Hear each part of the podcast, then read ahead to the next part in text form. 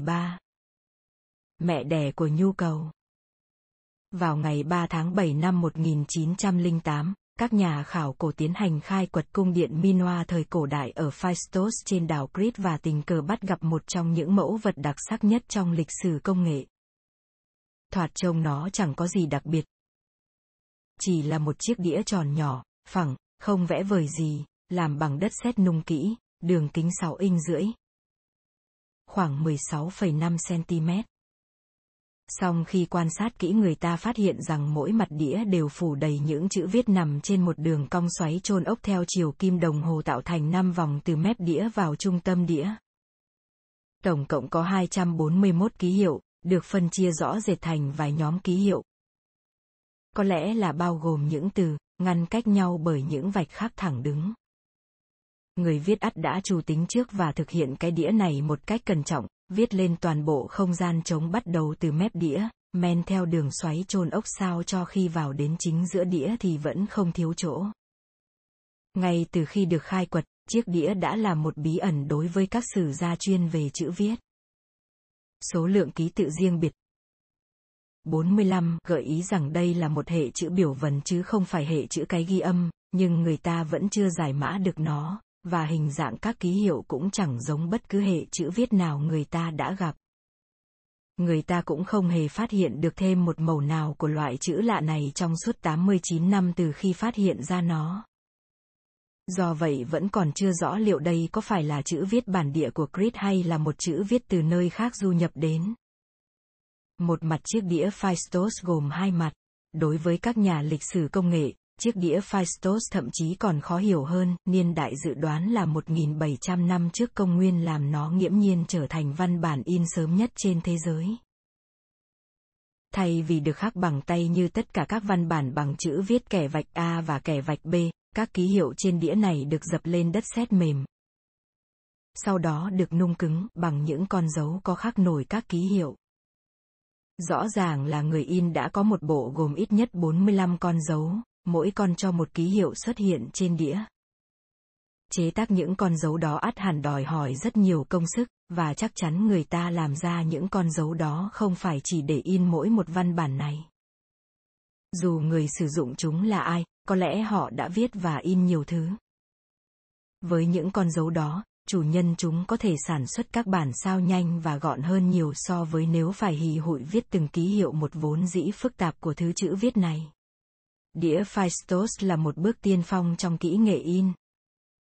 Đến khi loài người nỗ lực phát minh nghề in vào những lần sau, họ cũng khắc các con chữ hay khối chữ in theo cách tương tự, song dùng mực in lên giấy chứ không phải in lên đất sét không dùng mực. Tuy nhiên, mãi 2.500 năm sau người ta mới lại nỗ lực phát minh nghề in ở Trung Hoa còn ở châu Âu Trung Cổ thì phải đến tận 3.700 năm sau. Tại sao kỹ thuật chế tác chiếc đĩa này phát triển từ sớm như vậy song lại không được áp dụng rộng rãi ở Hy Lạp hay nơi nào khác ở địa Trung Hải thời cổ đại?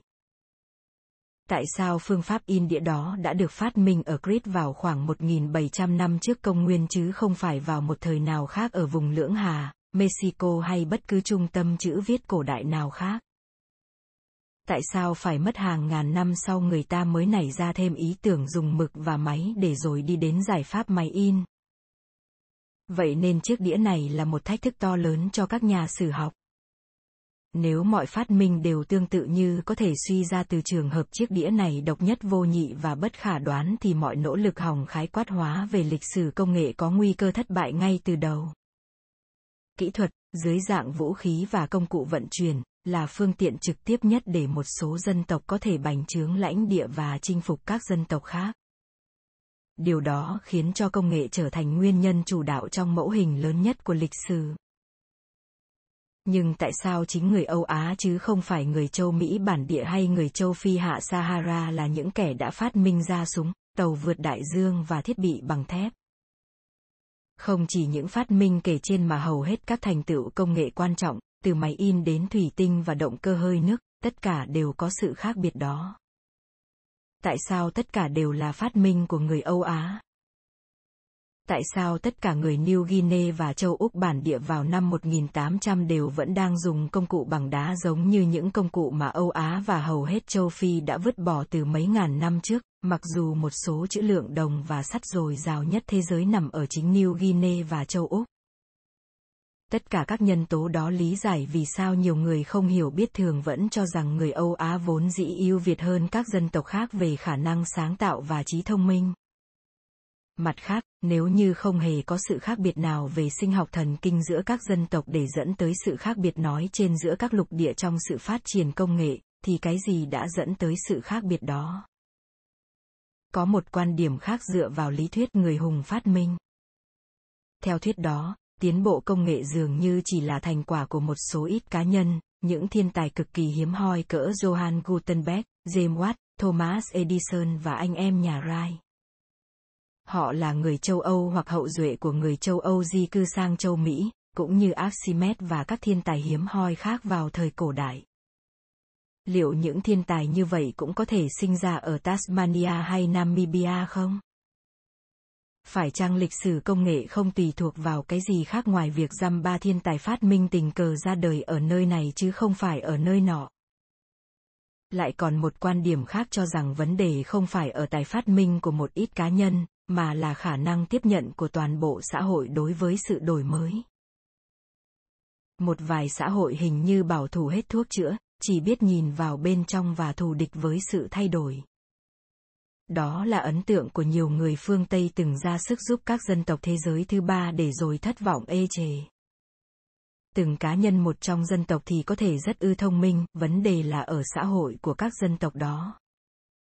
Nếu không thì làm thế nào lý giải do đâu dân bản địa vùng Đông Bắc Australia đã không tiếp thu cung tên dù đã nhìn thấy cư dân hải đảo vùng eo biển Torres, mà họ vẫn hay qua lại buôn bán, sử dụng cung tên.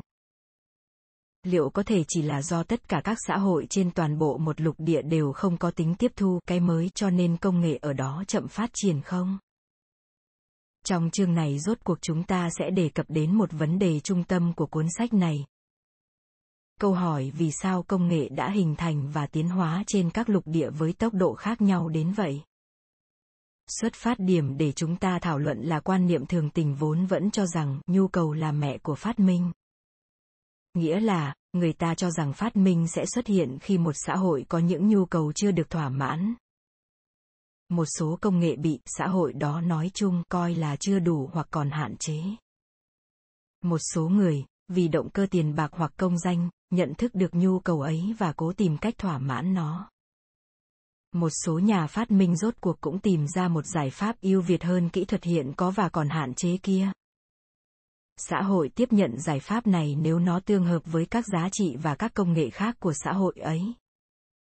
chỉ một số rất ít phát minh là phù hợp với quan niệm thường tình nhu cầu là mẹ của phát minh năm 1942, giữa chừng Thế chiến thứ hai, chính phủ Mỹ lập ra dự án Manhattan với mục tiêu hiển nhiên là phát minh công nghệ phục vụ cho việc chế tạo bom nguyên tử sớm hơn Đức Quốc xã. Dự án đó kéo dài trong 3 năm với phí tổn 2 tỷ đô la, tương đương trên 20 tỷ đô la ngày nay. Những trường hợp khác gồm phát minh máy tỉa hột bông của Eli Whitney vào năm 1794 để thay cho việc trải bằng tay cây bông vải, trồng ở miền Nam Hoa Kỳ vốn rất ư vất vả, và phát minh động cơ hơi nước của James Watt vào năm 1769 để giải quyết vấn đề bơm nước ra khỏi các mỏ than của nước Anh. Những ví dụ quen thuộc này dễ khiến ta lầm tưởng rằng mọi phát minh quan trọng khác đều là để đáp ứng những nhu cầu thấy rõ. Trên thực tế, nhiều hoặc thậm chí hầu hết phát minh đều ra đời bởi những người vốn dĩ thích tò mò hoặc tính ưa tái máy, chứ thoạt tiên, xã hội không hề có nhu cầu về cái sản phẩm họ đang muốn làm ra kia. Một khi thiết bị đã ra đời, nhà phát minh mới phải tìm cách ứng dụng nó. Chỉ sau khi phát minh đã được sử dụng trong một thời gian đáng kể thì người tiêu thụ mới bắt đầu cảm thấy họ cần nó. Lại có những thiết bị khác vốn được phát minh để phục vụ mục đích này nhưng rốt cuộc lại được áp dụng vào những mục đích khác mà nhà phát minh không sao ngờ trước được ta có thể sẽ ngạc nhiên nếu biết được rằng những phát minh ban đầu chưa biết dùng để làm gì ấy bao gồm hầu hết những đột phá công nghệ quan trọng của thời hiện đại, từ máy bay và xe hơi cho đến động cơ đốt trong, bóng đèn điện, máy quay đĩa và transistor. Như vậy, phát minh thường là mẹ của nhu cầu, chứ không phải ngược lại. Một ví dụ hay về việc này là lịch sử chiếc máy quay đĩa của Thomas Edison, phát minh độc đáo nhất của nhà phát minh vĩ đại nhất thời hiện đại. Khi Edison tạo ra chiếc máy quay đĩa đầu tiên vào năm 1877, ông cho đăng một bài báo trong đó đề xuất 10 công dụng khả dĩ cho phát minh của ông. Trong số đó có những công dụng như ghi lại lời chăn chối của người hấp hối, thu sách vào băng cho người mù nghe, báo giờ, dạy chính tả. Việc thu các bản nhạc không nằm ở vị trí ưu tiên trong danh sách của Edison. Mấy năm sau Edison bảo người trợ lý rằng phát minh của ông không có giá trị thương mại. Chỉ mấy năm sau nữa ông đã đổi ý và bước vào nghề kinh doanh bán máy quay đĩa, nhưng là để dùng làm máy đọc ghi trong công sở.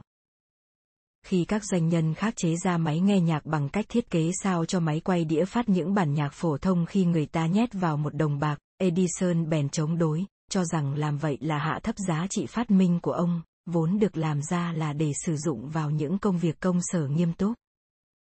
Mãi 20 năm sau Edison mới miễn cưỡng thừa nhận rằng công dụng chính của chiếc máy quay đĩa của ông là thu và phát nhạc. Xe hơi là một phát minh khác mà công dụng ngày nay thật hiển nhiên.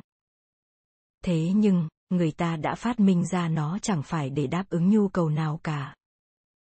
Khi Nicolaus Otto chế ra chiếc động cơ hơi đốt đầu tiên vào năm 1866, ngựa vẫn đang đáp ứng tốt nhu cầu giao thông đường bộ của con người suốt gần 6.000 năm, lại thêm ngày càng được tăng cường bởi đường sắt chạy bằng động cơ hơi nước từ mấy chục năm trước đó.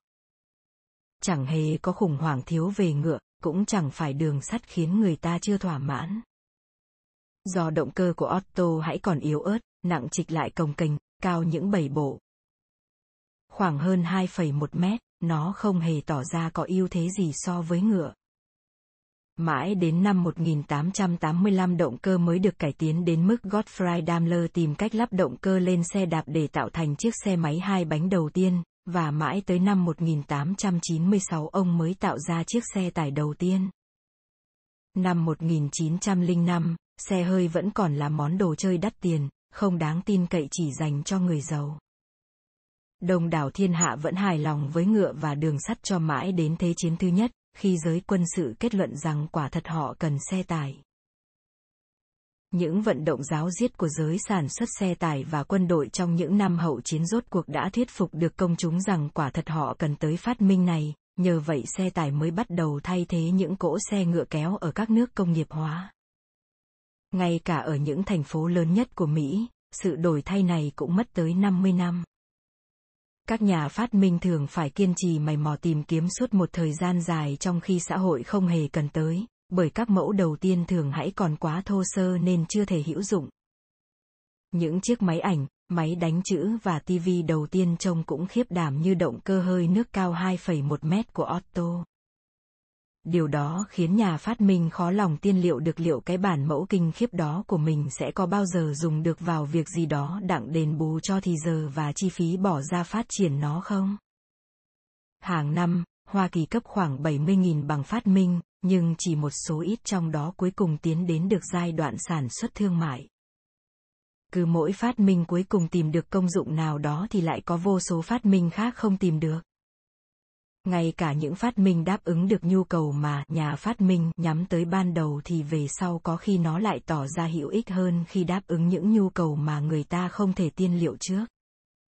Tuy James Watt thiết kế động cơ hơi nước để bơm nước ra khỏi các mỏ than, song chẳng bao lâu nó được dùng để cấp điện cho cối xay bông, sau đó làm sức đẩy cho đầu máy xe lửa và tàu thuyền.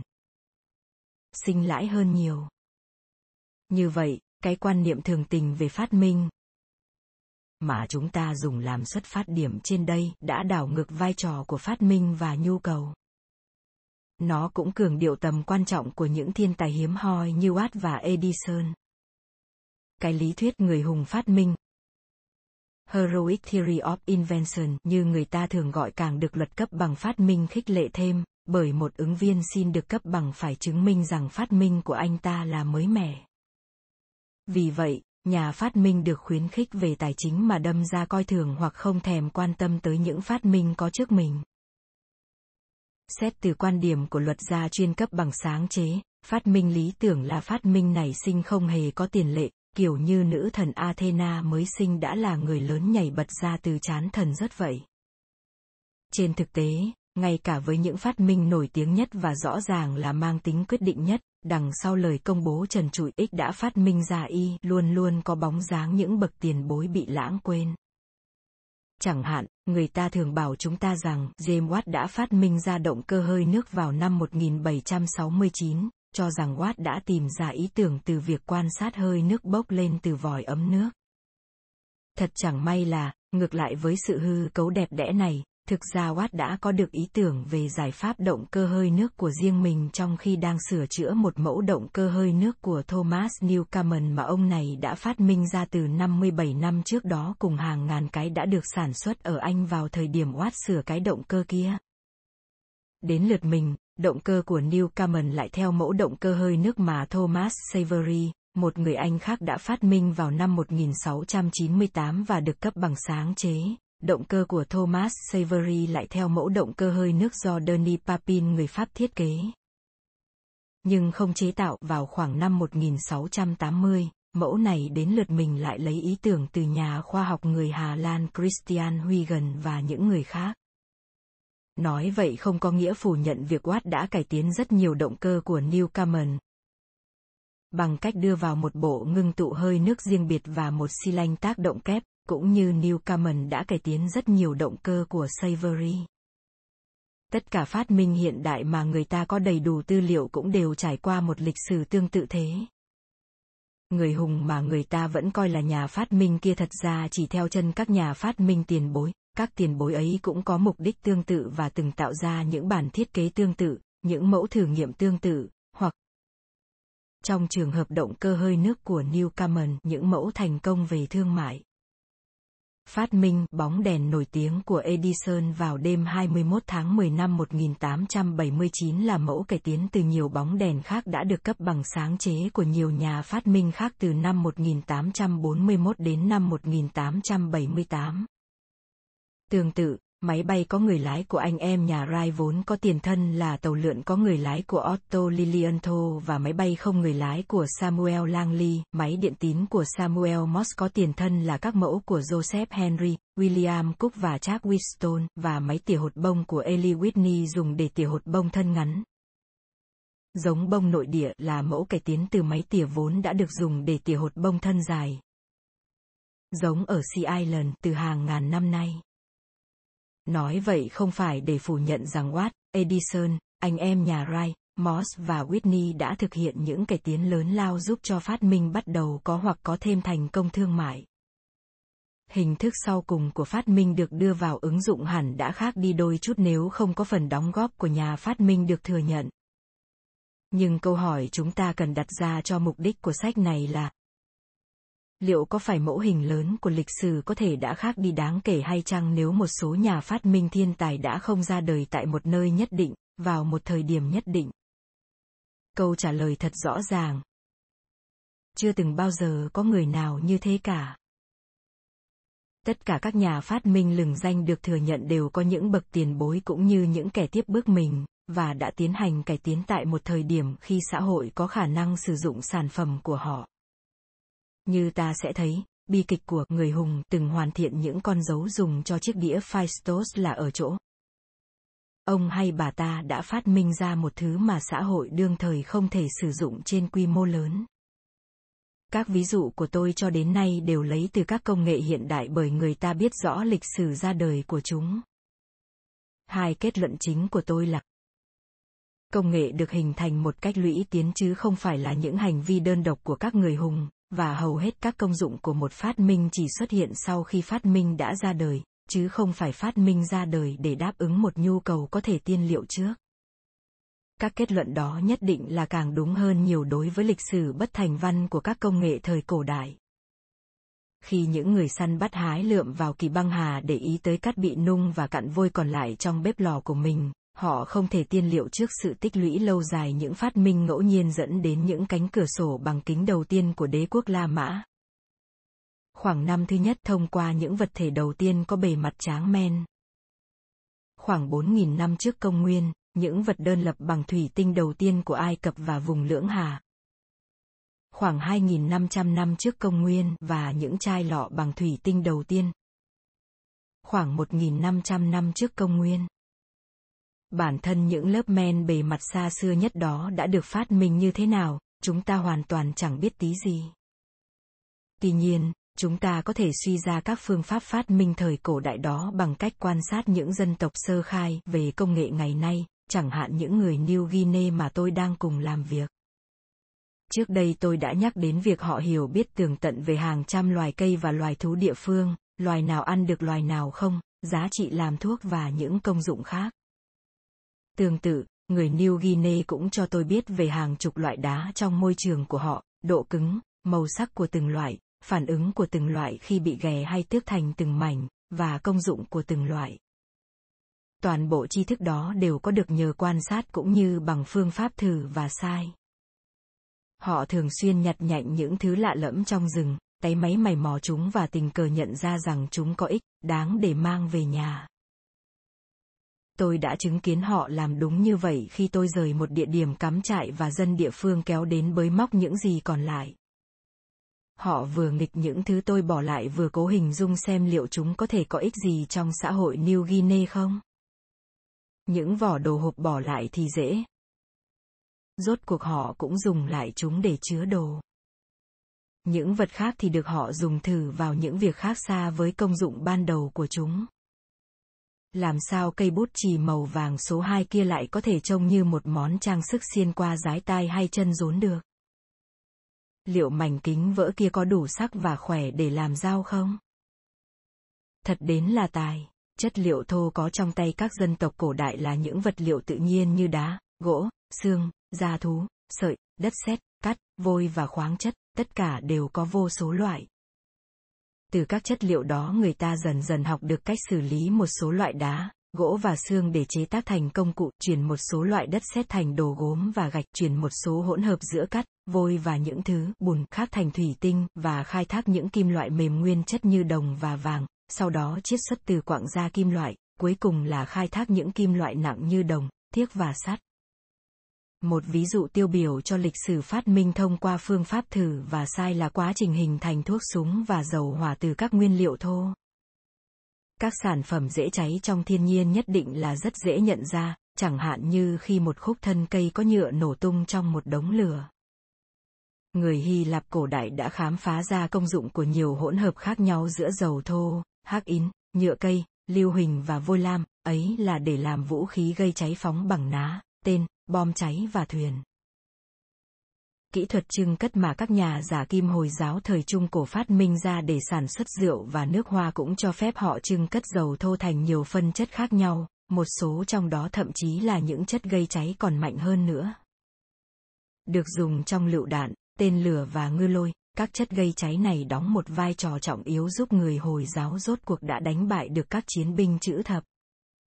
Đến khi đó thì người Trung Hoa đã quan sát thấy có một hỗn hợp nhất định giữa lưu huỳnh, than cốc và nitrat kali về sau được gọi là thuốc súng có sức nổ đặc biệt mạnh.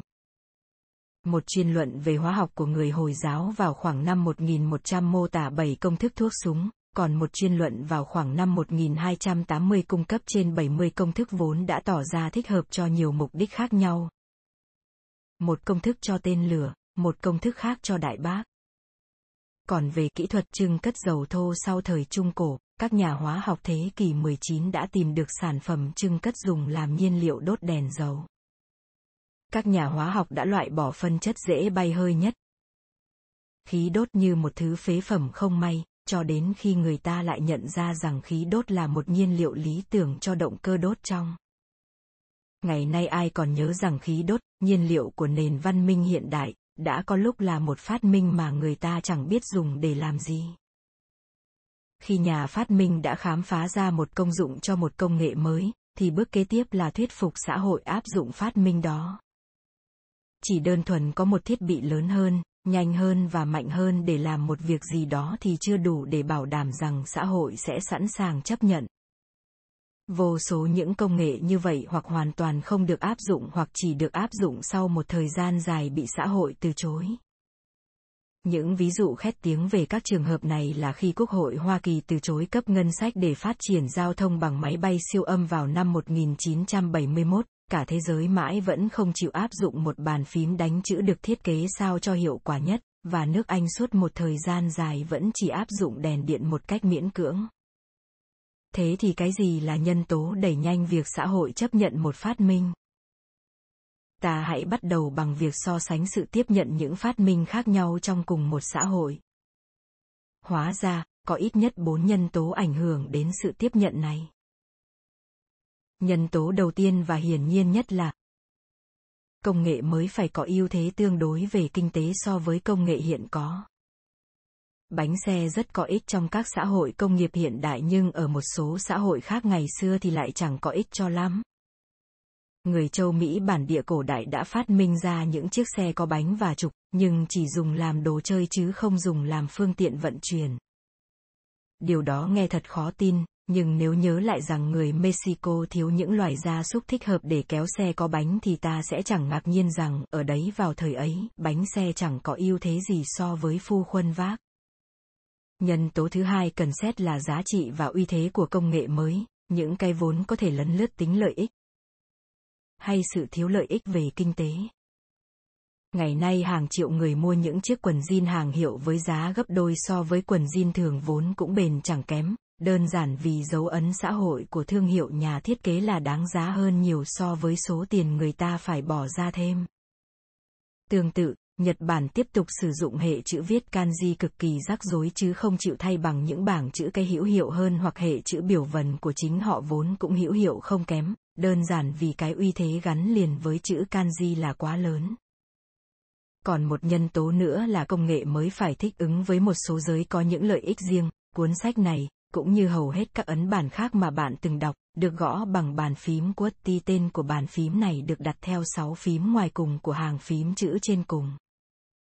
Nghe thì thật khó tin, nhưng bố cục bàn phím này được thiết kế rất ư là phản công nghệ vào năm 1873. Nó sử dụng cả một loạt những mánh khóe tai ác để buộc máy đánh chữ phải gõ càng chậm càng tốt, chẳng hạn như phân tán những chữ cái thường dùng nhất ra khắp các hàng chữ và tập trung chúng vào bên trái. Trong khi những người đánh máy đa phần thuận tay phải nên tay trái yếu hơn. Nguyên nhân đằng sau tất cả những đặc tính thoạt nghe có vẻ phản kỹ thuật này là máy đánh chữ vào năm 1873 thường bị hóc nếu các phím gần nhau được nhấn nhanh liên tiếp, vì vậy nhà sản xuất phải tìm cách nào đó để kìm bớt tốc độ gõ. Khi những cải tiến kỹ thuật đối với máy đánh chữ đã loại trừ được vấn đề hóc phím, các thử nghiệm vào năm 1932 chứng minh rằng nếu bàn phím được bố trí lại một cách hiệu quả hơn thì sẽ giúp tăng gấp đôi tốc độ gõ và người gõ sẽ đỡ mất sức đến 95%. Thế nhưng, đến khi đó bàn phím QWERTY đã quá ăn sâu bén rễ. Trong suốt hơn sáu chục năm trời, nhóm có lợi ích riêng gắn với việc dùng công nghệ cũ, gồm hàng trăm triệu người đánh máy, thầy dạy đánh máy, máy đánh chữ, nhân viên bán máy và nhà sản xuất máy đã cùng nhau bóp chết mọi vận động nhằm đến tính hiệu quả của bàn phím.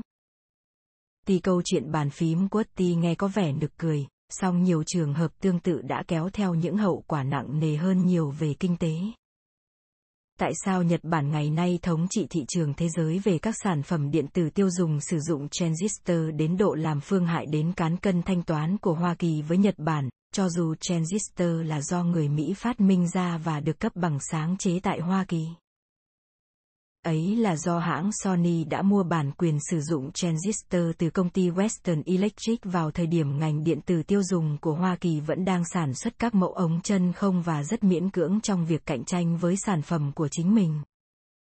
Tại sao các thành phố của Anh vẫn sử dụng đèn đường bằng khí đốt cho mãi tới thập niên 1920? Mãi lâu sau khi Hoa Kỳ và Đức đã chuyển sang đèn đường dùng điện. Ấy là bởi chính quyền các thành phố ở Anh đã đầu tư quá nhiều vào ngành chiếu sáng bằng khí đốt và đã áp đặt những quy định nhằm gây trở ngại cho các công ty chiếu sáng bằng điện muốn cạnh tranh. Nhân tố còn lại để xã hội có chấp nhận công nghệ mới hay không là liệu người ta có dễ mục sở thị những ưu việt của công nghệ mới đó hay không? Vào năm 1340, khi vũ khí phóng hỏa hãy còn xa lạ với hầu hết châu Âu, bá tước vùng Derby và bá tước vùng Salisbury của nước Anh đã tình cờ có mặt ở Tây Ban Nha tại trận chiến Tarifa nơi người Ả Rập dùng đại bác để chống lại người Tây Ban Nha. Những gì các vị bá tước nhìn thấy đã gây ấn tượng cho họ, thế là họ giới thiệu súng đại bác với quân đội Anh. Quân đội Anh hồ hởi tiếp thu vũ khí mới và 6 năm sau đã có thể dùng đại bác để chống lại binh lính Pháp trong trận Crecy.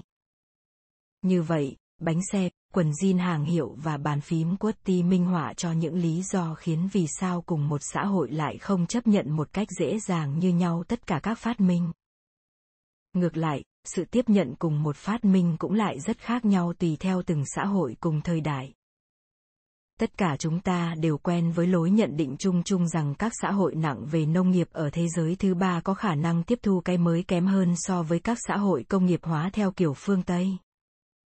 Thế nhưng, ngay giữa các xã hội công nghiệp hóa như nhau, một số khu vực cũng dễ dàng tiếp thu cái mới hơn nhiều so với những khu vực khác. Những khác biệt đó, nếu tồn tại trên phạm vi lục địa, có thể cho ta hiểu tại sao công nghệ đã phát triển nhanh hơn ở vài châu lục này so với ở các châu lục khác. Chẳng hạn, nếu như tất cả các xã hội châu Úc bản địa vì lý do nào đó đều cưỡng lại sự đổi mới như nhau, đó có thể là lý do khiến họ vẫn tiếp tục dùng công cụ bằng đá sau khi công cụ bằng kim loại đã xuất hiện trên tất cả các châu lục khác.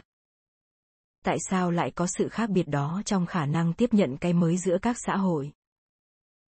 Các sử gia về lịch sử công nghệ đã đề xuất một danh mục gồm ít nhất 14 nhân tố hầu lý giải cho điều đó. Một nhân tố trong đó là tuổi thọ của con người.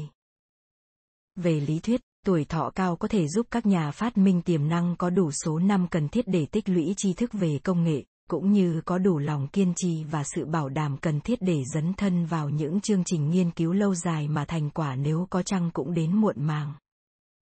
Do đó, tuổi thọ trung bình được nâng cao đáng kể nhờ y học hiện đại hẳn đã góp phần đẩy nhanh tốc độ của các phát minh trong những thời kỳ gần đây. Năm nhân tố tiếp theo là nền kinh tế hay cơ cấu tổ chức của xã hội. Một người ta cho rằng lao động nô lệ rẻ tiền vào thời cổ đại đã là nhân tố kìm hãm phát minh vào thời đó, trong khi lương cao hoặc sự khan hiếm lao động ngày nay lại kích thích việc tìm kiếm những giải pháp công nghệ. Chẳng hạn, khi chính sách nhập cư thay đổi đe dọa cắt đứt nguồn cung cấp nhân công thời vụ rẻ tiền cho các đồn điền ở California, đó đã là nguyên nhân trực tiếp kích thích sự phát triển một giống cà chua có thể thu hoạch bằng máy ở bang này. 2. Bằng sáng chế và nhiều luật khác, với vai trò bảo vệ quyền sở hữu của nhà phát minh, có vai trò khích lệ sự đổi mới ở phương Tây hiện đại, trong khi tình trạng thiếu những cơ chế bảo vệ như vậy làm thui chột sự đổi mới ở Trung Quốc ba Các xã hội công nghiệp hiện đại cung cấp những cơ hội to lớn cho đào tạo về kỹ thuật, điều mà xã hội Hồi giáo thời Trung Cổ từng không có và nước giai ngày nay không có. 4. Chủ nghĩa tư bản hiện đại được tổ chức sao cho đầu tư vốn vào phát triển công nghệ thì có khả năng sinh lãi, trong khi xã hội La Mã cổ đại thì không. 5. Chủ nghĩa cá nhân mạnh mẽ của xã hội Hoa Kỳ cho phép những nhà phát minh thành công giữ khoản thu nhập cho riêng mình, trong khi những quan hệ gia đình bền chặt ở xã hội New Guinea khiến cho bất cứ ai hễ bắt đầu kiếm ra tiền là y như rằng phải cưu mang giúp đỡ hàng tá họ hàng đánh hơi được mà kéo đến. Bốn nhân tố khác theo họ là những nhân tố mang tính ý thức chứ không phải kinh tế hay cơ cấu xã hội. Một hành vi chấp nhận rủi ro, điều có tầm quan trọng thiết yếu trong nỗ lực cách tân, có tính phổ biến hơn ở một số xã hội nào đó so với những xã hội khác. Hai quan điểm mang tính khoa học là một đặc tính có một không hai của xã hội châu Âu thời hậu phục hưng, góp phần to lớn vào sự vượt trội về công nghệ của châu lục này trong thời hiện đại. 3. Sự khoan dung đối với những quan điểm khác và những kẻ dị giáo tạo điều kiện cho đổi mới, trong khi một quan điểm đặt nặng vào truyền thống. Chẳng hạn như nhất nhất cái gì cũng theo sách vở thánh hiền ở Trung Hoa thì bóp nghẹt đổi mới. 4. Các tôn giáo có thái độ rất khác nhau đối với đổi mới công nghệ, một vài chi phái của đạo Do Thái và đạo Thiên Chúa được cho là đặc biệt tương thích với đổi mới công nghệ, trong khi một số chi phái của Hồi giáo, Ấn Độ giáo và Bà La Môn giáo có thể là đặc biệt bất tương thích với nó. cả 10 giả thuyết nói trên đều hợp lý. Song chẳng một giả thuyết nào trong số đó nhất thiết gắn liền với yếu tố địa lý. Nếu bằng sáng chế, chủ nghĩa tư bản và một số tôn giáo nào đó quả thật tạo điều kiện cho công nghệ, thì do đâu những nhân tố đó tồn tại ở châu Âu hậu kỳ Trung Cổ chứ không phải ở Trung Hoa hay Ấn Độ cùng thời. Ít nhất thì chiều hướng ảnh hưởng của 10 nhân tố đó đối với công nghệ dường như khá rõ. Bốn nhân tố được đề xuất còn lại chiến tranh, chính phủ tập trung hóa, khí hậu và nguồn tài nguyên hình như lại tác động một cách không nhất quán. Có khi chúng kích thích công nghệ, có khi chúng lại ngăn cấm nó. Một trong suốt lịch sử, chiến tranh thường là một nhân tố kích thích sự cách tân công nghệ. Chẳng hạn, những khoản đầu tư cách xù vào vũ khí hạt nhân trong Thế chiến thứ hai và vào máy bay, xe tải trong Thế chiến thứ nhất đã khai sinh hẳn những ngành mới trong công nghệ. Nhưng chiến tranh cũng có thể gây nên sự kìm hãm tai hại đối với sự phát triển công nghệ. Hai, chính phủ tập trung hóa đã làm đẩy mạnh công nghệ ở Đức và Nhật vào cuối thế kỷ 19, nhưng cũng đã bóp chết công nghệ ở Trung Hoa sau năm 1500. 3. Nhiều người Bắc Âu cho rằng công nghệ thường hưng khởi ở nơi khí hậu khắc nghiệt khiến cho nếu thiếu công nghệ thì không thể sống còn, trong khi ở những nơi khí hậu ôn hòa, không phải lo chuyện mặc ấm và chuối cứ chín cây là dụng thì công nghệ ít có cơ phát triển.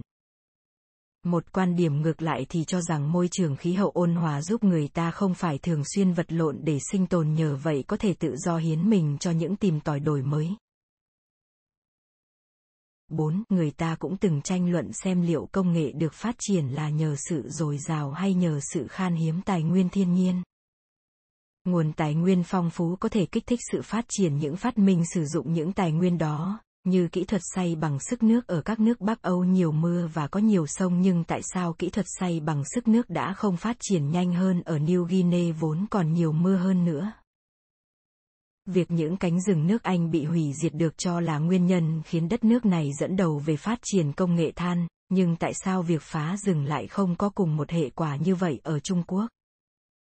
Nói thế cũng chưa phải đã hết danh sách những nguyên nhân người ta đưa ra hỏng giải thích tại sao xã hội này khác xã hội khác ở khả năng tiếp thu công nghệ mới. Còn tệ hơn thế, tất cả những cách giải thích trực tiếp kia đều bỏ qua những nhân tố sâu xa nhất ẩn đằng sau chúng. Điều này thoạt nhìn có vẻ như là một trở ngại đáng nản lòng cho nỗ lực của chúng ta nhằm thấu hiểu tiến trình lịch sử, bởi vì công nghệ chắc chắn là một trong những lực quan trọng nhất của lịch sử.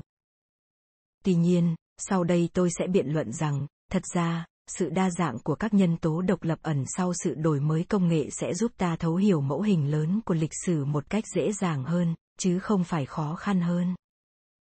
Vì mục đích của sách này, câu hỏi then chốt về danh sách các nhân tố này là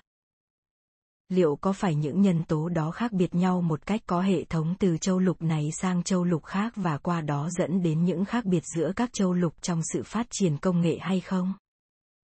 Hầu hết dân, ngoại đạo và nhiều sử gia vẫn công khai hoặc ngấm ngầm cho rằng câu trả lời là có. Chẳng hạn, nhiều người vẫn tin rằng người châu úc bản địa, với tư cách một quần thể, có chung những đặc tính về ý thức khiến cho họ lạc hậu về công nghệ. Họ đã từng hoặc vẫn đang bị coi là những kẻ bảo thủ luôn sống trong một thời đại trong mơ thuần túy tưởng tượng về quá khứ khai thiên lập địa, chứ không chịu tập trung vào những phương cách thực tế hầu cải thiện hiện tại. Một sử gia hàng đầu về châu Phi mô tả đặc tính của người châu Phi là hướng nội và thiếu động lực bành trướng ra bên ngoài như ở người châu Âu. Song tất cả các tuyên bố ấy đều chỉ dựa trên suy đoán thuần túy, chưa hề có một công trình nghiên cứu nào về nhiều xã hội dưới cùng những điều kiện kinh tế xã hội tương tự nhau trên từng hai châu lục, trình bày những khác biệt có hệ thống về ý thức giữa các dân tộc trên hai châu lục. Thay vào đó, người ta thường đưa ra lập luận sau. Bởi có sự khác biệt về công nghệ cho nên, suy ra, cũng phải có sự khác biệt tương ứng về ý thức. Trên thực tế, Tôi thường xuyên quan sát được ở New Guinea rằng các xã hội bản địa tại đó khác nhau rất lớn về quan điểm. Cũng như châu Âu và châu Mỹ công nghiệp hóa, New Guinea truyền thống có những xã hội bảo thủ không chịu tiếp nhận cái mới, song các xã hội này sống ngay bên cạnh những xã hội cách tân biết tiếp thu cái mới một cách có chọn lọc. Kết quả là, cùng với sự xuất hiện công nghệ của phương Tây, những xã hội dám chấp nhận rủi ro hơn giờ đây đang vận dụng công nghệ phương Tây nhằm áp đảo những người láng giềng bảo thủ của mình. Chẳng hạn, khi người châu Âu đặt chân đến vùng cao nguyên phía đông New Guinea lần đầu tiên vào thập niên 1930, họ phát hiện ra hàng tá bộ lạc từ thời đồ đá mà từ xưa đến nay chưa bao giờ tiếp xúc với thế giới văn minh. Trong các bộ lạc đó, bộ lạc Chimbu tỏ ra đặc biệt sông sáo trong việc tiếp thu công nghệ phương Tây. Khi người Chimbu thấy những người định cư da trắng trồng cây cà phê, họ cũng bắt đầu tự trồng cà phê để thu hoa lợi. Vào năm 1964 tôi gặp một người Chimbu 50 tuổi không biết đọc, mặc áo truyền thống dệt bằng sợi cỏ, sinh ra trong một xã hội vẫn còn dùng công cụ bằng đá, nhưng đã làm giàu được nhờ trồng cà phê, dùng lãi thu được để tậu một nhà máy xay với giá 100.000 đô la tiền mặt, lại mua một đội xe tải đặng chở cà phê và gỗ của mình đến thị trường. Ngược lại, người Daribi mà tôi từng cùng làm việc trong suốt 8 năm, một bộ lạc vùng cao láng giềng của người Chimbu, lại đặc biệt bảo thủ và không quan tâm đến công nghệ mới. Khi chiếc trực thăng đầu tiên hạ cánh xuống khu vực của người Daribi, họ chỉ ngó qua rồi lại ai làm việc nấy, trong khi giá là người Chimbu thì hẳn đã xuống lại trả giá để thuê chiếc máy bay rồi. Hệ quả là người Chimbu hiện nay đang chiếm lĩnh dần khu vực của người Daribi, biến nó thành những đồn điền, còn người Daribi thì trở thành kẻ làm thuê cho họ. Trên mọi châu lục khác cũng vậy, một số xã hội bản địa tỏ ra rất tích cực tiếp thu những phương pháp và công nghệ của nước ngoài một cách có chọn lọc và tích hợp chúng thành công vào xã hội của mình. Ở Nigeria, dân tộc Ibo trở thành những kẻ tiên phong đổi mới, tương tự như người Chimbu ở New Guinea. Ngày nay, bộ lạc châu Mỹ bản địa đông dân nhất ở Hoa Kỳ là người Navajo. Khi người châu Âu đặt chân đến, người Navajo chỉ là một trong số hàng trăm bộ lạc. Nhưng người Navajo đã tỏ ra đặc biệt linh hoạt và có khả năng tiếp thu sự đổi mới một cách có chọn lọc. Họ áp dụng thuốc nhuộm của phương Tây vào vài dệt của mình, họ trở thành thợ bạc và nhà chăn nuôi gia súc, và ngày nay họ lái xe tải trong khi vẫn tiếp tục sinh sống trong những căn nhà truyền thống. Trong số những người châu Úc bản địa vốn vẫn bị coi là bảo thủ cũng vậy, có những xã hội cởi mở bên cạnh những xã hội bảo thủ. Ở một thái cực, người Tasmania vẫn tiếp tục dùng những công cụ đá vốn đã biến mất từ hàng vạn năm trước ở châu Âu và ngay ở hầu hết châu Úc cũng đã bị thay thế bằng những công cụ khác. Ở cực đối lập, một số nhóm người bản địa chuyên câu cá ở vùng đông nam Australia phát minh ra những công nghệ tinh vi để kiểm soát số lượng đàn cá, trong đó có đào kênh, xây đập và bẫy đứng. Như vậy, việc phát triển và tiếp thu những phát minh thay đổi rất lớn từ xã hội này sang xã hội khác trên cùng một châu lục. Thậm chí trong cùng một xã hội, việc đó cũng thay đổi rất nhiều theo thời gian. Ngày nay, các xã hội Hồi giáo ở vùng Trung Đông khá là bảo thủ và không đứng đầu về công nghệ. Thế nhưng Hồi giáo thời Trung Đại cũng ở chính khu vực đó lại là một xã hội tiên tiến về công nghệ và cởi mở với cách tân xã hội đó từng có tỷ lệ biết chữ cao hơn nhiều so với châu Âu cùng thời, nó đã tích hợp được di sản văn minh cổ đại Hy Lạp đến mức nhiều trước tác kinh điển của Hy Lạp chỉ đến được với chúng ta ngày nay qua bản dịch tiếng Ả Rập, nó đã đạt được tiến bộ to lớn trong lĩnh vực luyện kim, cơ khí, hóa học và các phương pháp tưới tiêu, nó đã tiếp thu giấy và thuốc súng từ Trung Hoa đặng truyền bá sang châu Âu. Vào thời Trung Cổ, dòng chảy công nghệ chủ yếu là từ thế giới Hồi giáo sang châu Âu chứ không phải từ châu Âu sang thế giới Hồi giáo như ngày nay. Chỉ khoảng sau năm 1500 hướng của dòng chảy đó mới bắt đầu quay ngược lại. Sự cách tân ở Trung Hoa cũng biến thiên đáng kể theo thời gian. Cho đến khoảng năm 1450, Trung Hoa vẫn cách tân và tiên tiến hơn châu Âu rất nhiều về công nghệ, thậm chí còn hơn cả thế giới Hồi giáo Trung Đại.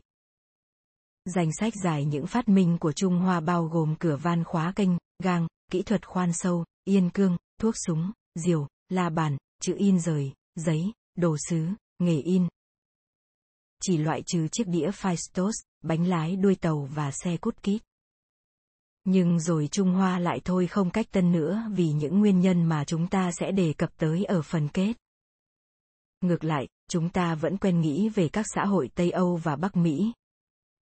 vốn bắt nguồn từ Tây Âu mà ra như những xã hội dẫn đầu thế giới hiện đại về cách tân công nghệ, thế nhưng, mãi đến cuối thời trung đại, công nghệ ở châu Âu vẫn còn kém phát triển hơn nhiều so với bất cứ khu vực văn minh nào khác ở cựu thế giới. Như vậy, thật không đúng nếu bảo rằng có những lục địa gồm toàn những xã hội có khuynh hướng cách tân và có những xã hội mà các xã hội ở đó có khuynh hướng bảo thủ.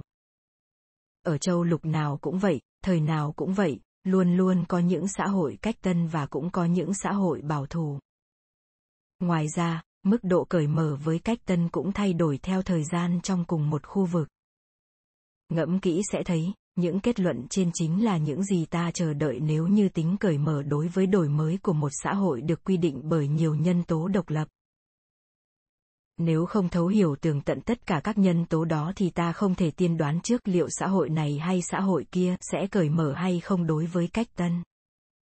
Chính vì vậy các nhà xã hội học vẫn không thôi tranh cãi xem vì những nguyên nhân cụ thể nào mà tính cởi mở lại thay đổi theo thời gian ở thế giới hồi giáo, trung hoa và châu âu, và tại sao người chimbu, ibo và navajo lại cởi mở với cái mới hơn so với những láng giềng của họ.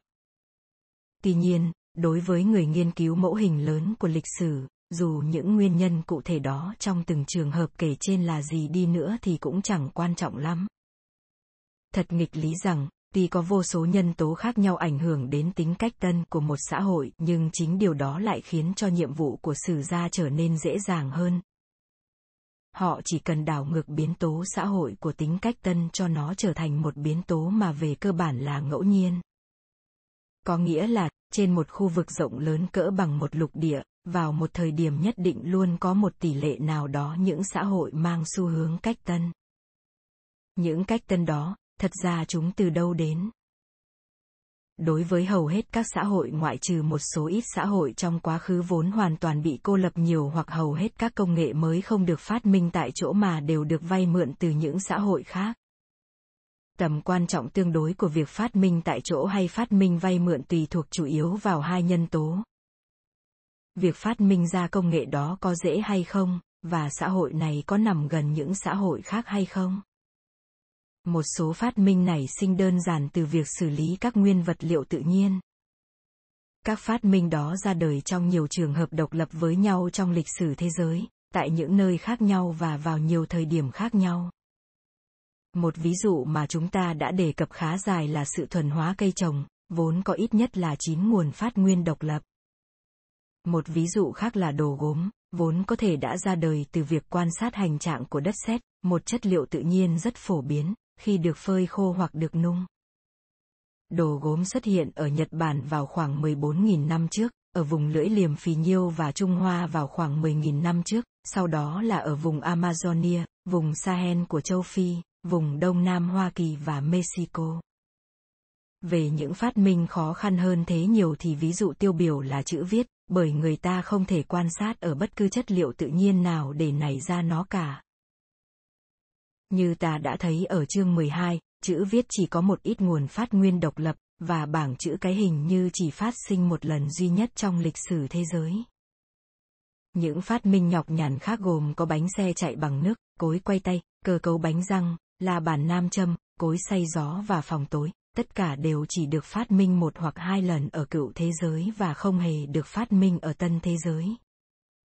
Những phát minh phức tạp đó thường có được nhờ vay mượn, bởi chúng bành trướng nhanh hơn so với được phát minh tại chỗ. Một ví dụ rõ ràng là bánh xe, mà bằng chứng xưa nhất được kiểm chứng là vào khoảng 3.400 năm trước công nguyên gần Biển Đen, sau đó chỉ trong vòng vài thế kỷ đã lan ra hầu hết châu Âu và châu Á. Tất cả các bánh xe ở cựu thế giới thời kỳ đầu đó đều có một thiết kế kỳ dị. Một vòng tròn gỗ đặc ruột gồm ba phiến được lắp vào nhau chứ không phải một vành có nan hoa. Ngược lại, những bánh xe duy nhất của các xã hội châu Mỹ bản địa được minh họa trên những đồ gốm của Mexico chỉ gồm một mảnh duy nhất, cho thấy bánh xe châu Mỹ là một phát minh độc lập so với bánh xe của cựu thế giới. Người ta có thể suy ra điều đó từ một bằng chứng khác là sự tách biệt của các nền văn minh tân thế giới so với các nền văn minh cựu thế giới. Chẳng ai lại nghĩ rằng cùng một kiểu bánh xe kỳ khô đó của cựu thế giới đã tình cờ xuất hiện nhiều lần ở nhiều vùng khác nhau của cựu thế giới mỗi lần cách nhau vài thế kỷ, sau suốt 7 triệu năm loài người không biết đến bánh xe. Thay vào đó, nhất định là chỉ nhờ tiện dụng mà bánh xe đã dễ dàng bành trướng từ nguồn phát nguyên duy nhất sang cả đông lẫn tây khắp cả cựu thế giới. Những công nghệ phức tạp khác từng phát tán từ một nguồn phát nguyên duy nhất ở Tây Á ra cả Đông lẫn Tây ở cựu thế giới thời cổ đại thì tiêu biểu gồm có khóa cửa, dòng dọc, cối quay tay, máy xay dùng hơi nước và bảng chữ cái. Ở tân thế giới thì ví dụ tiêu biểu cho sự bành trướng công nghệ là nghề luyện kim, vốn đã phát tán từ vùng Andes ngang qua Panama đến Trung Mỹ. Khi một phát minh hữu ích đã ra đời ở một xã hội, nó có xu hướng bành trướng ra ngoài theo hai cách. Một là các xã hội khác nhìn thấy hoặc được biết về phát minh đó, cởi mở đón nhận và tiếp thu nó. Cách thứ hai là những xã hội nào chưa có phát minh đó sẽ nhận thấy mình lâm vào thế bất lợi khi đối diện với xã hội đã phát minh ra nó, thế rồi họ sẽ bị áp đảo và bị giành chỗ nếu sự bất lợi đó đủ lớn. Một ví dụ đơn giản là sự bành trướng của súng hỏa mai giữa các bộ lạc Maori ở New Zealand. Một bộ lạc Maori, người Ngapuhi, tiếp thu súng hỏa mai từ các nhà buôn châu Âu vào khoảng năm 1818. Trong vòng 15 năm sau đó, New Zealand dung chuyển vì cái gọi là cuộc chiến súng hỏa mai, khi các bộ lạc chưa có súng hỏa mai phải lo tìm cách trang bị súng hỏa mai nếu không thì bị các bộ lạc đã trang bị súng hỏa mai khuất phục. Hậu quả là, đến năm 1833 công nghệ súng hỏa mai đã bành trướng ra toàn bộ New Zealand. Bất cứ bộ lạc Maori nào còn sống sót cho tới khi đó đều có súng hỏa mai. Khi các xã hội tiếp thu một công nghệ mới từ xã hội đã phát minh ra nó, sự phát tán có thể diễn ra dưới nhiều bối cảnh khác nhau. Có thể là buôn bán hòa bình, như sự phát tán transistor từ Hoa Kỳ sang Nhật Bản vào năm 1954, gián điệp. Việc đưa lậu con tằm từ Đông Nam Á sang Trung Đông vào năm 552, di cư. Sự bành trướng của nghề thủy tinh và kỹ thuật sản xuất vải của Pháp ra khắp châu Âu bởi 200.000 người Huguenot bị trục xuất khỏi Pháp vào năm 1685, và chiến tranh. Một ví dụ quan trọng về trường hợp cuối cùng là việc đưa kỹ nghệ làm giấy của Trung Hoa sang thế giới Hồi giáo chỉ xảy ra khi quân đội Ả Rập đánh bại quân đội Trung Hoa tại trận đánh trên sông Tala ở Trung Á vào năm 751 và bắt gặp một số thợ làm giấy trong số tù binh đối phương, bèn đưa họ về Samarkand để thiết lập ngành sản xuất giấy. Ở chương 12 ta đã thấy, sự phát tán các thành tựu văn hóa có thể diễn ra hoặc dưới dạng bản gốc chi tiết hoặc chỉ là dưới dạng những ý tưởng mơ hồ có tác dụng kích thích. Còn các chi tiết thì người ta phải phát minh lại từ đầu. Chương 12 đã minh họa hai cách phát tán khác nhau đó trong trường hợp chữ viết song cũng có thể áp dụng cho trường hợp phát tán công nghệ đoạn trên đây đã cho ví dụ về trường hợp sao chép từ bản gốc trong khi việc truyền công nghệ đồ sứ từ Trung Hoa sang châu Âu là một ví dụ về phát tán ý tưởng trong suốt một thời gian dài.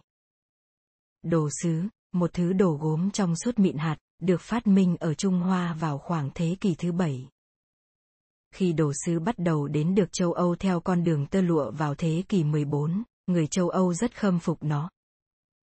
Tuy nó được sản xuất ra sao thì họ hoàn toàn chẳng biết gì và đã nhiều lần cố gắng bắt chước làm ra nó nhưng không thành công. Cho mãi đến năm 1707, nhà giả kim người Đức Johann Butzer, sau nhiều năm thử nghiệm rất nhiều quy trình, trộn lẫn nhiều hỗn hợp khác nhau giữa khoáng chất và đất sét, mới tìm ra giải pháp và sáng lập ra những xưởng đồ sứ Mason lừng tiếng ngày nay. Những thử nghiệm ít nhiều độc lập về sau tại Pháp và Anh đã dẫn đến đồ sứ Severer, Quetut và Spot. Như vậy, các nhà làm đồ sứ châu Âu đã phải phát minh lại lần nữa những phương pháp sản xuất đồ sứ của Trung Hoa, nhưng họ được khích lệ nhờ đã có trước mặt mình sản phẩm mẫu mà họ muốn làm. Tùy theo vị trí địa lý, các xã hội khác nhau ở chỗ họ sẵn sàng tiếp thu công nghệ đến mức nào qua phương thức phát tán từ các xã hội khác. Dân tộc cách ly nhất trên trái đất trong lịch sử cận đại là người Tasmania bản địa, sống mà hoàn toàn không có phương tiện đi biển trên một hòn đảo cách châu Úc 100 dặm. 160 km, mà bản thân châu Úc cũng lại là lục địa cô lập nhất trên trái đất. Người Tasmania không hề giao tiếp với các dân tộc khác trong suốt 10.000 năm và không hề tiếp thu một công nghệ nào khác ngoài những thứ tự họ phát minh ra. Người châu Úc và người New Guinea, bị chuỗi quần đảo Indonesia chia cách khỏi châu Á đại lục, chỉ nhận được một rúm phát minh ít ỏi từ châu Á. Các xã hội có thể tiếp thu các phát minh bằng đường phát tán một cách dễ dàng nhất là những xã hội nằm trong các lục địa chính. Ở các xã hội này công nghệ phát triển nhanh chóng nhất, bởi các xã hội đó không chỉ tích lũy các phát minh của chính mình mà cả phát minh của những xã hội khác nữa. Chẳng hạn, thế giới Hồi giáo Trung Đại, nhờ nằm ngay chính giữa lục địa Âu Á, đã tiếp thu được các phát minh từ cả Ấn Độ lẫn Trung Hoa, lại thừa hưởng được vốn tri thức của Hy Lạp cổ đại. Phương thức phát tán, cùng với vị trí địa lý giúp cho sự phát tán có thể diễn ra, là nhân tố rất quan trọng. Điều đó có thể thấy rõ qua những trường hợp thoạt nhìn có vẻ khó hiểu, khi có những xã hội đã tiếp thu được những công nghệ mạnh nhưng rồi lại từ bỏ chúng chúng ta thường vẫn cho rằng những công nghệ hữu ích một khi đã được xã hội tiếp nhận rồi thì cầm chắc sẽ tồn tại lâu dài cho đến khi bị công nghệ khác ưu việt hơn thay thế mới thôi. Trên thực tế, người ta không phải chỉ tiếp thu công nghệ là đủ mà còn phải duy trì nó nữa, mà ngay điều đó cũng tùy thuộc vào nhiều nhân tố không thể tiên đoán trước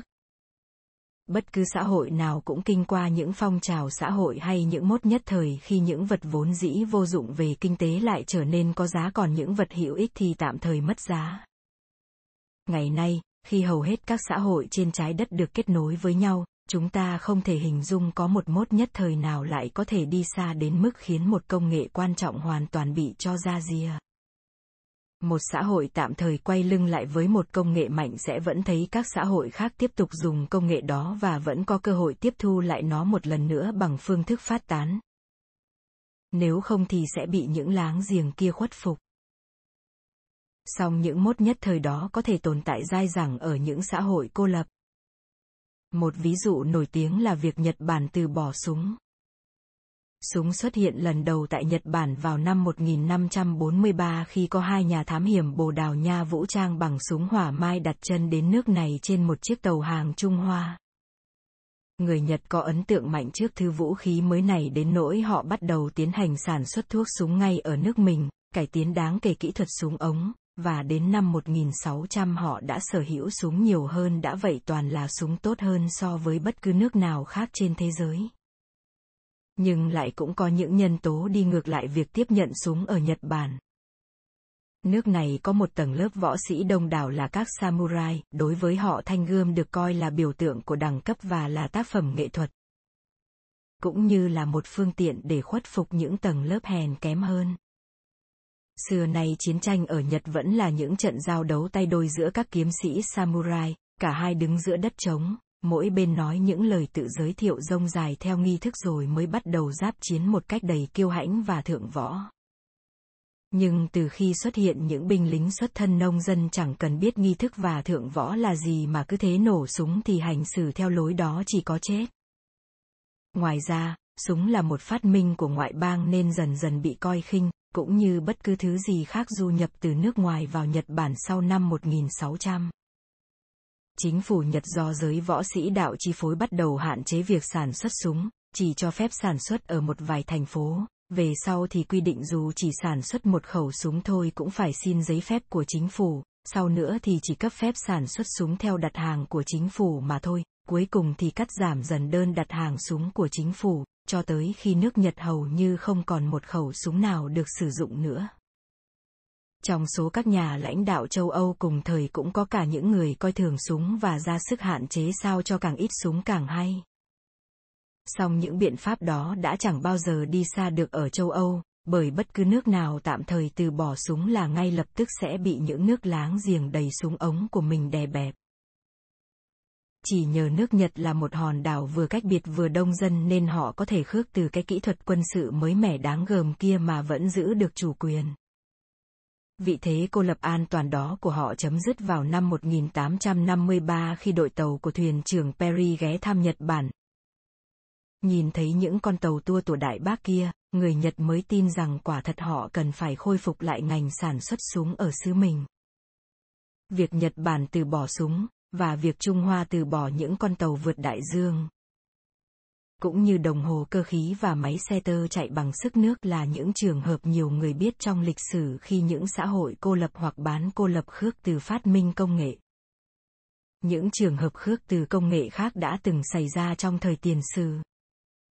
Trường hợp cực đoan nhất là người Tasmania bản địa, họ đã khước từ ngay cả công cụ bằng xương và nghề đánh cá để trở thành xã hội có công nghệ giản đơn nhất trong thế giới hiện đại. Chương 15 Người châu Úc bản địa có thể đã tiếp thu cung tên nhưng rồi lại từ bỏ. Cư dân đảo Torres đã từ bỏ xuồng, trong khi dân đảo Gaua từ bỏ xuồng rồi lại tiếp thu trở lại. Đồ sứ bị từ bỏ trên khắp quần đảo Polynesia hầu hết người Polynesia và nhiều người Melanesia đã từ bỏ việc sử dụng cung tên trong chiến tranh. Người Eskimo vùng địa cực đánh mất cung tên và xuồng kayak, trong khi người Eskimo vùng đo xét đánh mất cung tên, dụng cụ tạo lửa và loài chó. Những ví dụ đó, thoạt nhìn có vẻ thật lạ lùng, minh họa rõ vai trò của địa lý và của sự phát tán trong lịch sử công nghệ. Nếu không có sự phát tán thì các xã hội tiếp thu được ít phát minh mới hơn và đánh mất nhiều công nghệ hiện có hơn. Do công nghệ sinh ra thêm nhiều công nghệ, cho nên tầm quan trọng của sự phát tán một phát minh có khả năng lấn át tầm quan trọng của phát minh nguyên thủy. Lịch sử công nghệ tiêu biểu cho cái gọi là quá trình tự xúc tác, nghĩa là một quá trình ngày một nhanh hơn với tỷ lệ tăng tốc ngày càng tăng bởi quá trình đó tự làm xúc tác cho chính nó. Sự bùng nổ công nghệ từ sau cuộc cách mạng công nghiệp thật là kỳ vĩ đối với chúng ta ngày nay, song sự bùng nổ công nghệ vào thời Trung Cổ cũng từng kỳ vĩ y như vậy nếu so với sự bùng nổ công nghệ vào thời đại đồ đồng, sự bùng nổ này đến lượt nó lại vô cùng kỳ vĩ so với sự bùng nổ công nghệ vào sơ kỳ đồ đá cũ. Một lý do tại sao công nghệ có xu hướng tự xúc tác để làm nảy sinh thêm công nghệ là do muốn cải tiến thì trước hết người ta phải xử lý được tinh tưởng những vấn đề đơn giản hơn cái đã. Chẳng hạn, các nhà nông thời đồ đá không thể tiến thẳng đến chỗ khai thác và chế tác sắt được, bởi muốn làm vậy thì trước hết họ phải làm ra được lò luyện kim nhiệt độ cao. Thay vào đó, nghề luyện quặng sắt đã hình thành và phát triển sau hàng ngàn năm con người quen tiếp xúc với những vỉa kim loại tinh chất lộ thiên đủ mềm để có thể gò thành hình này hay dạng khác mà không phải nung chảy. Như đồng và vàng. Nó cũng đã hình thành từ hàng ngàn năm phát triển những lò nung đơn giản để làm đồ gốm, sau đó là để chiết xuất quặng đồng và tạo hợp kim đồng. Đồng thiếc, một việc vốn không đòi hỏi nhiệt độ cao như sắt ở cả vùng lưỡi liềm phì nhiêu lẫn Trung Hoa, đồ sắt chỉ trở nên phổ biến khoảng 2.000 năm sau khi người ta đã tiến hành luyện kim màu. Các xã hội tân thế giới chỉ mới bắt đầu chế tác vật thể bằng đồng chứ chưa làm ra được vật thể bằng sắt vào thời điểm người châu Âu sang và cắt đứt con đường phát triển độc lập hãy còn ngắn ngủi của tân thế giới. Một nguyên nhân chính khác để công nghệ tự xúc tác sinh ra công nghệ, ấy là, nhờ có các công nghệ và vật liệu mới, người ta có thể tạo ra thêm những công nghệ mới bằng cách tái kết hợp những gì đã có. Chẳng hạn, tại sao nghề in đã bành trướng với tốc độ bùng nổ tại châu Âu thời Trung Đại sau khi Gutenberg in kinh thánh vào năm 1455 nhưng đã không bùng nổ sau khi nhà in vô danh nọ in cái đĩa Phaistos vào năm 1700 trước công nguyên có thể lý giải một phần là do các nhà in châu Âu thời trung đại đã có thể kết hợp 6 tiến bộ công nghệ mà hầu hết trong số đó chưa hề tồn tại vào thời của nhà in làm ra đĩa Phaistos. Trong số các tiến bộ đó giấy, chữ in rời, nghề luyện kim, máy in, mực và chữ viết thì giấy và ý tưởng về chữ in rời là từ Trung Hoa du nhập vào châu Âu. Sở dĩ Gutenberg phát minh được kỹ thuật đúc chữ in từ khuôn kim loại do vậy khắc phục được vấn đề hóc búa là các con chữ in có kích cỡ không đều cái to cái nhỏ là nhờ có những cải tiến trong ngành luyện kim. Có thép để làm máy dập chữ, hợp kim đồng thau hoặc đồng thiếc. Về sau được thay bằng thép để làm khuôn dập, chì để đúc khuôn, và hợp kim thiếc kẽm chì để làm con chữ. Máy in của Gutenberg dựa trên những máy ép xoay đang được dùng trong nghề ép nho làm rượu và ép dầu ô liu vào thời đó, trong khi mực mà ông sử dụng là một sản phẩm dựa trên dầu cải tiến từ các loại mực hiện có. Các hệ chữ viết dựa trên bảng chữ cái mà châu Âu Trung Đại thừa hưởng được từ ba thiên niên kỳ phát triển chữ viết rất thích hợp để in bằng chữ in rời, bởi chỉ cần phải đúc vài chục con chữ chứ không phải hàng ngàn ký tự như trường hợp chữ viết Trung Hoa.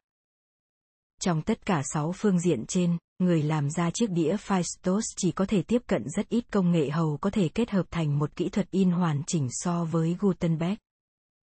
Phương tiện viết của chiếc đĩa là đất sét, một chất liệu so với giấy thì cồng kềnh và nặng hơn nhiều.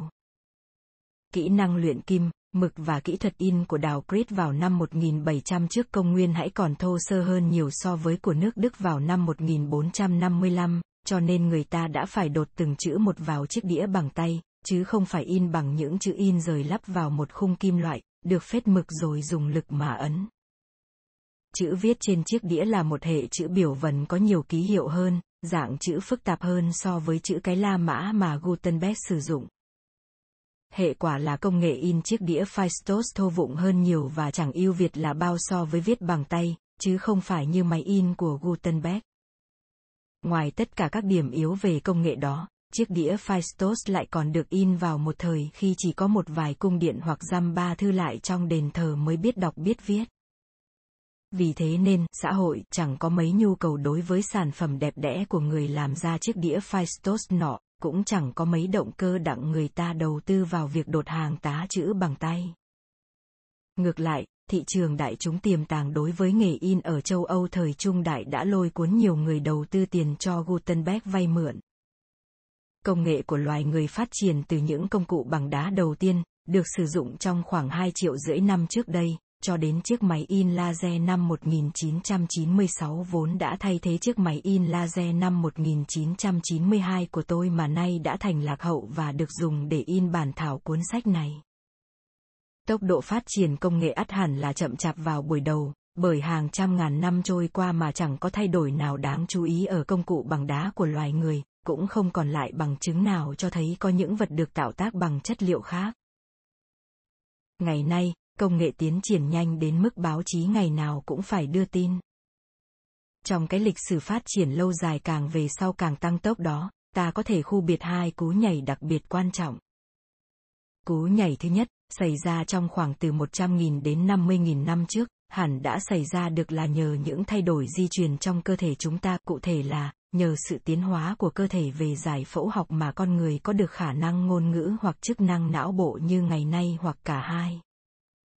Cú nhảy đó dẫn đến các công cụ bằng xương, công cụ chuyên dùng và công cụ hỗn hợp.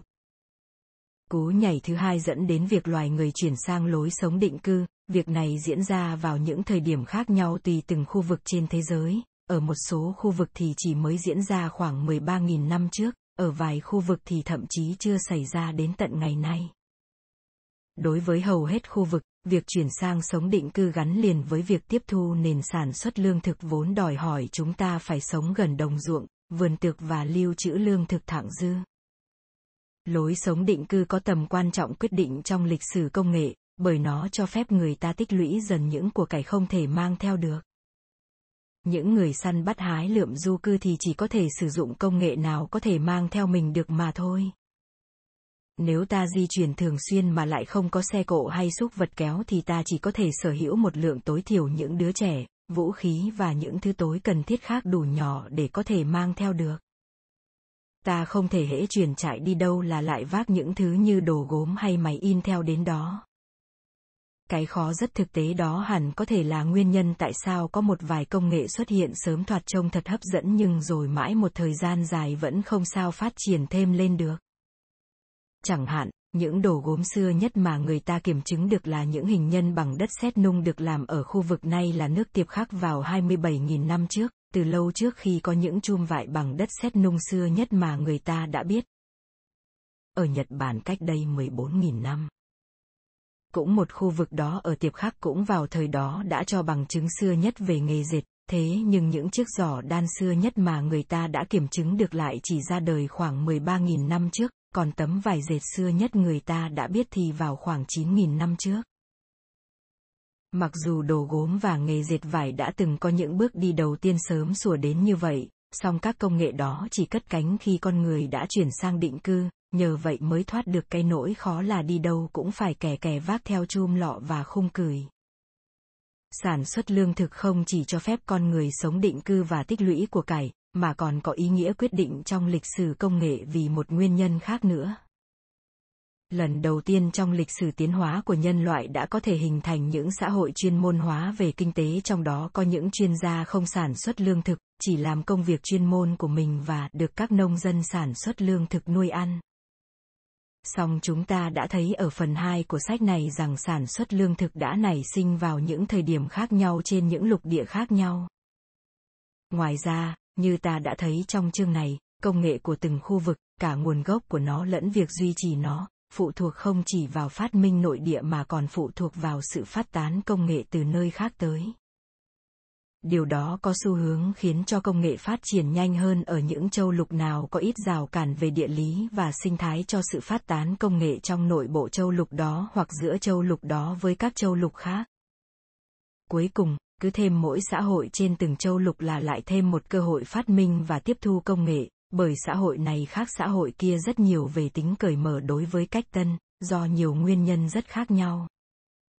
Từ đó suy ra, nếu mọi nhân tố đều như nhau thì công nghệ thường phát triển nhanh nhất ở các khu vực rộng lớn và năng sản với dân cư đông đúc, có nhiều nhà phát minh tiềm năng và nhiều xã hội cạnh tranh nhau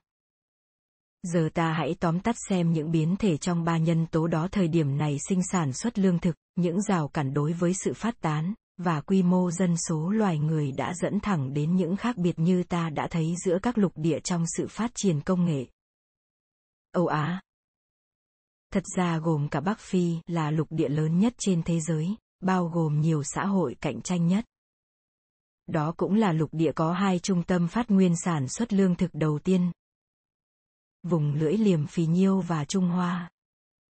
trục đông tây của nó cho phép nhiều phát minh tiếp thu được ở một bộ phận của Âu Á có thể bành trướng nhanh chóng sang các xã hội nằm trên vĩ độ và vùng khí hậu tương tự ở những nơi khác thuộc Âu Á.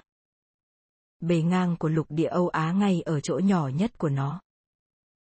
Theo trục Bắc Nam cũng lớn hơn nhiều so với chỗ thắt quá hẹp ở El Isthmus thuộc Panama của châu Mỹ. Nó không có những rào cản ngặt nghèo về sinh thái chẹn ngang qua trục chính của nó giống như châu Mỹ và châu Phi. Như vậy, các rào cản địa lý và sinh thái đối với sự phát tán công nghệ ở Âu Á là ít ngặt nghèo hơn so với ở các châu lục khác. Nhờ tất cả các nhân tố đó, Âu Á là lục địa nơi công nghệ đã bắt đầu sớm nhất giai đoạn tăng tốc vào hậu kỳ đồ đá, hệ quả là lục địa này là nơi tích lũy công nghệ lớn nhất. Bắc Mỹ và Nam Mỹ thường được coi là hai châu lục riêng biệt, nhưng thật ra chúng đã gắn liền với nhau suốt mấy triệu năm, có những vấn đề tương tự nhau trong lịch sử và có thể cùng gộp chung làm một khi so sánh với lục địa Âu Á. Châu Mỹ là lục địa lớn thứ nhì trên thế giới, nhỏ hơn Âu Á nhiều. Tuy nhiên, châu Mỹ bị chia cắt về địa lý và sinh thái. El Isthmus ở Panama, rộng vỏn vẹn có 40 dặm, 64 km bề ngang, gần như cắt rời châu Mỹ làm đôi về địa lý, cũng như những cánh rừng mưa Darien ở eo đất này và sa mạc Bắc Mexico về sinh thái. Sa mạc này ngăn cách những xã hội loài người tiên tiến ở vùng Trung Mỹ khỏi các xã hội loài người tiên tiến ở Bắc Mỹ, trong khi El Isthmus ngăn cách các xã hội tiên tiến của Trung Mỹ khỏi các xã hội tiên tiến ở vùng Andes và Amazonia. Ngoài ta, trục chính của châu Mỹ là Bắc Nam, buộc hầu hết cây trồng, vật nuôi và công nghệ để phát tán thì phải vượt qua những vĩ độ và vùng khí hậu khác nhau chứ không phải lan ra trên cùng một vĩ độ. Chẳng hạn, bánh xe được phát minh ở Trung Mỹ còn lạc đà châu Mỹ. La mơ được thuần hóa ở miền Trung Andes từ trước năm 3000 trước công nguyên, nhưng mãi 5000 năm sau, loài gia súc thổ hàng duy nhất và những bánh xe duy nhất của châu Mỹ vẫn không thể gặp nhau mặc dù khoảng cách giữa các xã hội Maya vùng Trung Mỹ với biên giới phía bắc của đế quốc Inca. 1.200 dặm hay hơn 1.900 km là nhỏ hơn nhiều so với khoảng cách 6.000 dặm.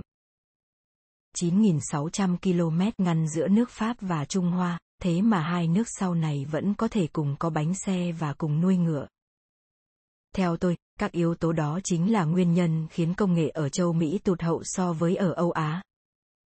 Châu Phi hạ Sahara là lục địa lớn thứ ba thế giới, nhỏ hơn đáng kể so với châu Mỹ. Trong suốt lịch sử loài người, so với châu Mỹ thì châu Phi là nơi dễ tiếp cận hơn nhiều đối với Âu Á, Thế nhưng sa mạc Sahara vẫn là một rào cản sinh thái lớn ngăn cách châu Phi hạ Sahara ra khỏi Âu Á cộng thêm Bắc Phi. Trục Bắc Nam của châu Phi lại là thêm một chướng ngại nữa cho sự phát tán công nghệ cả giữa Âu Á với châu Phi hạ Sahara lẫn trong chính phạm vi châu Phi hạ Sahara. Minh họa cho chướng ngại thứ hai này là việc nghề luyện kim và nghề đồ gốm đã phát sinh tại hoặc được du nhập vào vùng Sahel của châu Phi hạ Sahara. Phía Bắc xích đạo muộn nhất cũng là đồng thời với khi chúng du nhập vào Tây Âu. Thế nhưng, mãi đến năm thứ nhất CN đồ gốm mới đến được mỏm cực Nam của châu Phi, còn ngành luyện kim thì đã không thể nào phát tán đến cực Nam châu Phi bằng đường bộ cho mãi đến khi nó được đưa đến đó bằng những con tàu của châu Âu. Cuối cùng, Australia là lục địa nhỏ nhất. Lượng mưa và năng suất rất thấp trên hầu hết Australia khiến cho lục địa này càng nhỏ bé hơn về khả năng duy trì dân số loài người. Nó cũng là lục địa cô lập nhất. Ngoài ra, sản xuất lương thực chưa từng bao giờ phát sinh độc lập ở Australia. Các nhân tố đó hợp lại khiến cho Australia là lục địa duy nhất mà mãi đến thời hiện đại vẫn không chế tác được vật gì bằng kim loại. Bảng 13.1 truyền các nhân tố nói trên thành số liệu, bằng cách so sánh các lục địa với nhau về diện tích và dân số ngày nay. Dân số các lục địa cách đây 10.000 năm, ngay trước khi phát sinh nền sản xuất lương thực, chúng ta không thể biết chính xác, song nhất định là cũng theo đúng thứ tự này, bởi nhiều khu vực đang sản xuất nhiều lương thực nhất ngày nay thì ắt cũng đã là những khu vực năng sản nhất cho những người săn bắt hái lượm vào 10.000 năm trước. Sự khác biệt về dân số giữa các lục địa thật là nổi bật. Dân số của Âu Á Kể cả Bắc Phi, đông gần gấp 6 lần dân số châu Mỹ, gần gấp 8 lần dân số châu Phi và gấp 230 lần dân số châu Úc. Dân số càng đông thì càng có nhiều nhà phát minh và nhiều xã hội cạnh tranh. Bảng 13.1 tự nó đã là lời giải thích hùng hồn về việc tại sao súng và thép đã ra đời ở chính lục địa Âu Á. Bảng 13.1 Dân số loài người trên các lục địa lục địa dân số vào năm 1990 diện tích. Dặm vuông UA và Bắc Phi 4 tỷ 120 triệu 24 triệu 200 nghìn. Âu Á 4 tỷ. 21 triệu 500 nghìn. Bắc Phi. 120 triệu. 2 triệu 700 nghìn, Bắc Mỹ và Nam Mỹ 736 triệu 16 triệu 400 nghìn, Châu Phi hạ Sahara 535 triệu 9 triệu 100 nghìn, Australia 18 triệu 3 triệu. Tác động của sự khác biệt về diện tích, dân số, sự dễ dàng phát tán và thời điểm khởi đầu sản xuất lương thực giữa các lục địa đối với sự hình thành công nghệ lại càng rõ rệt hơn bởi vì, như đã nói, công nghệ có tính tự xúc tác, công nghệ này làm nảy sinh công nghệ khác. Chính vì vậy, ưu thế ban đầu của Âu Á thể hiện ở việc lục địa này đã đi trước các lục địa khác một quãng dài về công nghệ vào thời điểm năm 1492 ấy là nhờ những nguyên nhân nằm ở sự khác biệt về địa lý, chứ không phải sự khác biệt về trí thông minh của con người. Trong số những người New Guinea mà tôi biết, có tiềm tàng những nhà phát minh tài ba. Nhưng họ hướng tài năng của họ vào những vấn đề công nghệ đặc thù cho hoàn cảnh của mình. Làm cách nào để sống mà không có thứ đồ nhập cảng nào giữa thung lũng New Guinea, chứ không phải làm cách nào phát minh ra máy ảnh.